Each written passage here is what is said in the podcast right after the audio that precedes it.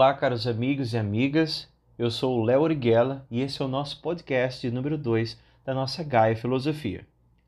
É importante lembrar que se você ainda não segue o perfil da Gaia Filosofia no Instagram, corre lá agora mesmo, siga, curta e compartilhe, para que mais pessoas possam partilhar também a filosofia conosco.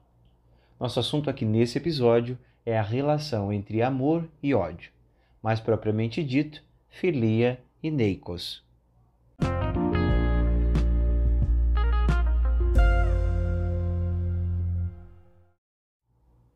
Bom, para começarmos, é importante fazer uma contextualização antes de recorrermos a Empédocles, o filósofo cujo pensamento hoje nos serviremos para falar sobre filia e neikos.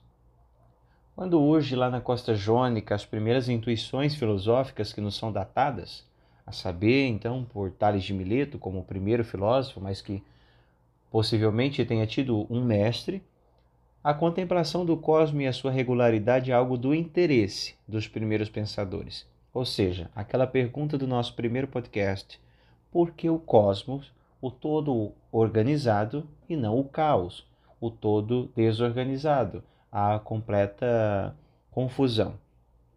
Por esse motivo é que esses primeiros são chamados de cosmólogos ou de naturalistas, justamente porque se valem dos elementos naturais para a investigação do princípio de todas as coisas, o que chamamos em grego de arqué. Nesse cenário surgem então as discussões em torno do movimento. Heráclito de Éfeso afirmará que quando observamos na natureza, tudo está num constante movimento, e é este que permite com que as coisas sejam criadas e também morram. Em outras palavras, a morte de um ser, de uma realidade fenomenológica, dá espaço ao nascimento de outra realidade, um outro ser.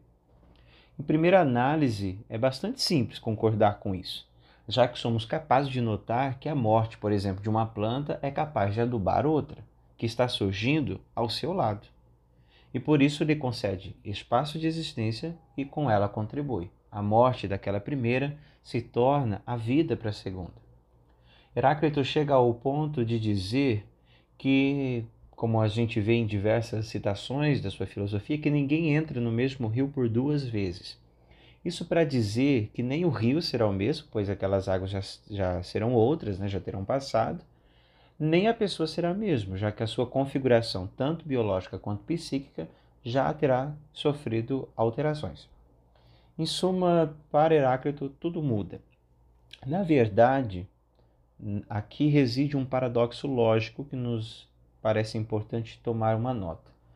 Se alguém diz que tudo muda e esse alguém admite fazer parte desse tudo, logo ele também está numa constante mudança. E fazer uma afirmação desse tipo pressuporia ao menos um elemento que não mudasse, o que nesse caso seria o homem. Se ele não mudasse, ele poderia perceber então o movimento, a mudança. Ou seja, se ele está nesse constante movimento, como ele pode perceber a mudança, já que ele está se transformando constantemente, junto com todas as coisas, já que ele pertence a esse tudo? Contudo, esse não é o nosso interesse aqui nesse podcast. Ainda que por uma lógica paradoxal, essa filosofia de Heráclito faz com que se dissemine a cultura da mudança dentro da história da filosofia. Uma outra tradição deve a Parmênides e sua escola de Eleia a sua existência. Para os eleatas, que sistematizaram uma filosofia do ser, não há um movimento como em Heráclito, já que isso promoveria mudança no ser. Para ser mais claro, ou, ou talvez não tão claro assim, a mais famosa sentença eleática diz que o ser é e o não ser não é. Para um modo mais extenso, ficaria mais ou menos assim: o ser é e não pode não ser. E aquilo que não é não pode vir a ser. Se nós admitimos o um movimento constante, ainda que espacialmente falando, de um lugar para o outro, a gente consequentemente fala de mudança. Aquilo que estava num estado de não ser passa a ser, e vice-versa. O que para a filosofia parmenidiana é inadmissível dizer. Um ser não pode não ser, ou seja, não pode ir para um nada e do nada não pode vir um ser. Por isso, o empenho dos raciocínios dessa escola de Eleia é defender a imutabilidade do ser. assim como a imobilidade do ser, porque se ele se move, logo ele vai sofrer alguma mudança. Mas como então nós poderíamos dizer das coisas que se transformam aos nossos olhos e que nós admitimos que se transformam? Mas enfim, saindo dessa, desse movimento, da discussão sobre o movimento a partir das duas é, culturas que se instalam dentro da história da filosofia, uma que defende a mudança e a outra a, a imutabilidade do ser, nós temos duas tradições. Essa primeira que diz que tudo muda, e a segunda que nega completamente o movimento do ponto de vista ontológico e consequente a mudança das coisas. Agora sim, né, dito isso dessas duas culturas, nós chegamos a Empédocles. O Empédocles está instalado na tradição das filosofias cosmológicas. O nosso filósofo produz, ao seu modo, uma explicação da realidade, uma visão do mundo propriamente dito. Sobre isso, Rogério Miranda de Almeida, professor de filosofia na cidade de Curitiba, Paraná, diz da seguinte forma: citação. Quanto a Empédocles de Agrigento, que viveu mais ou menos entre 490 e 435, o seu lugar é excepcional na história do pensamento na medida em que, situado entre essas duas correntes, ele repensa a doutrina dos elementos e a introduz de maneira original na sua própria visão de mundo. Assim, independentemente do debate em torno da questão de ter ou não havido um propósito deliberado de Empédocles em conciliar Heráclito e Parmênides, pode-se dizer que, considerando-os do ponto de vista eleático, os elementos empedoclianos, enquanto tais, nem aumentam nem diminuem, nem perecem nem renascem, enquanto, a partir de uma perspectiva heraclitiana, eles se agregam e se desagregam, se associam e se dissociam, se arranjam e se rearranjam, na proporção mesma em que neicos e filia, discórdia e concórdia, ódio e amor disputam entre si o domínio e a hegemonia do mundo. Fim de citação. A visão do mundo que Empédocles apresenta, ainda que não intencionalmente, parece postular uma conciliação entre essas duas tradições que citamos, a de Heráclito e a outra de Parmênides. Para isso, ele se vale dos elementos. Tudo é formado pelos quatro elementos, ou como ele mesmo diz, as quatro raízes. As proporções, evidentemente, são distintas. Por exemplo, é, uma pedra tem mais aglutinações de elemento terra que um ser humano, que uma planta. A morte consiste, pois, na desagregação desses elementos, que se fundem novamente para formar outras tantas coisas. Aqui parece que ele consegue fornecer um espaço propício a Heráclito, afirmando a mudança, as transformações, a partir dessa agregação e a desagregação das porções de elementos. O espaço concedido ao pensamento do ser imóvel e imutável do Parmênides está no ser dos elementos. O Empédocles diz que mesmo que os arranjos se transformem, exemplo, o arranjo planta, o ser e a essência de cada elemento que está nesse arranjo planta não se alteram. Mais uma vez, mesmo que os arranjos sejam diferentes, o ser e a essência de cada um dos elementos que está presente nesse arranjo não se alteram. Esclarecido isso, nós devemos observar algo muito importante no pensamento de Empédocles. Afinal, quem é responsável por essa manipulação dos elementos? Né? Que força é capaz de promover essa agregação e desagregação dos elementos?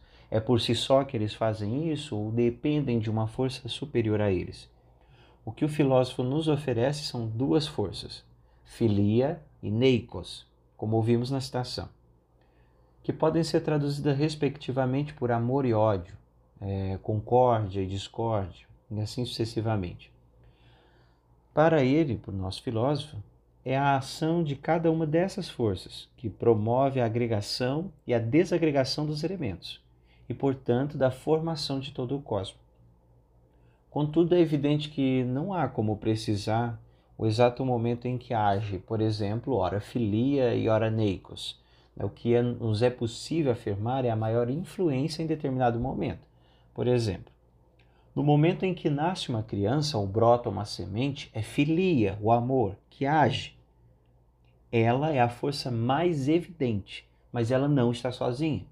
Na medida em que na mesma criança ou planta, como citamos, várias células e microorganismos estão morrendo.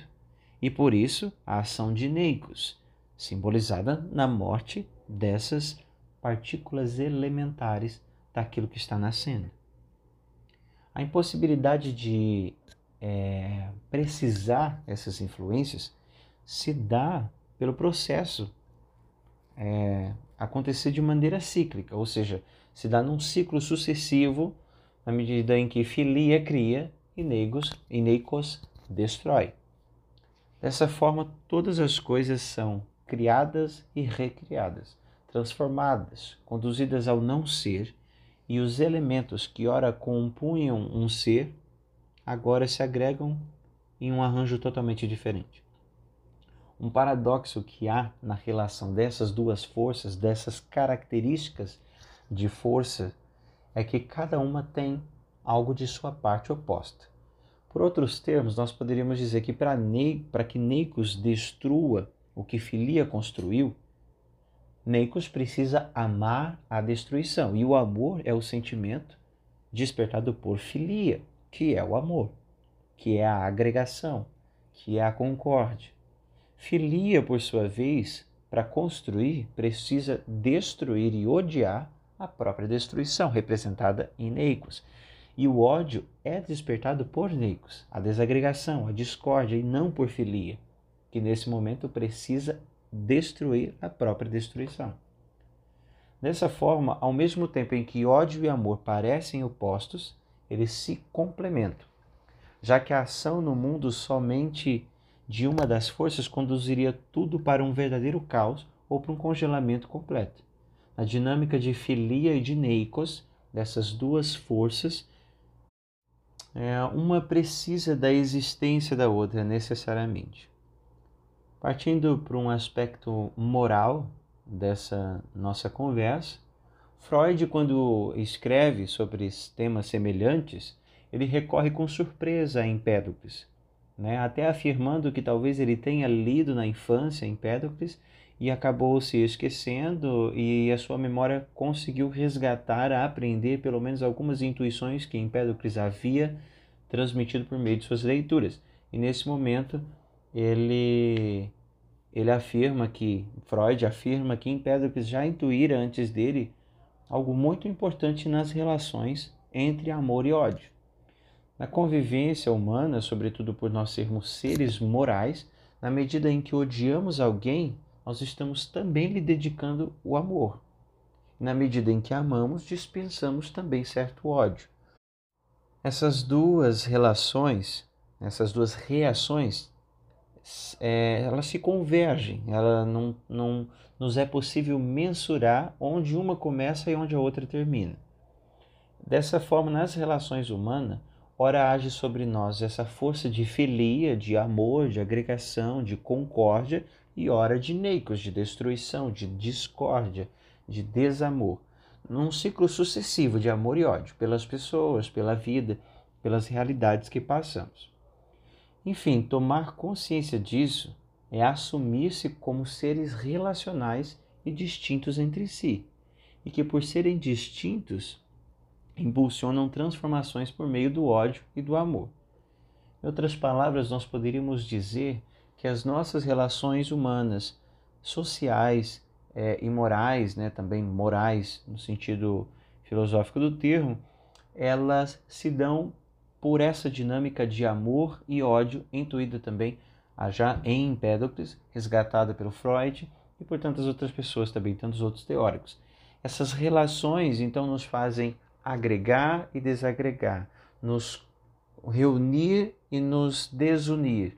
Então, nessa dinâmica é que nós formamos a nossa sociedade, na medida em que somos impulsionados pela força de estar junto, mas nem tanto na medida em que também nós dedicamos ódio à pessoa, dedicamos também o amor, já que nós fixamos a imagem e aquela pessoa em nossa cabeça.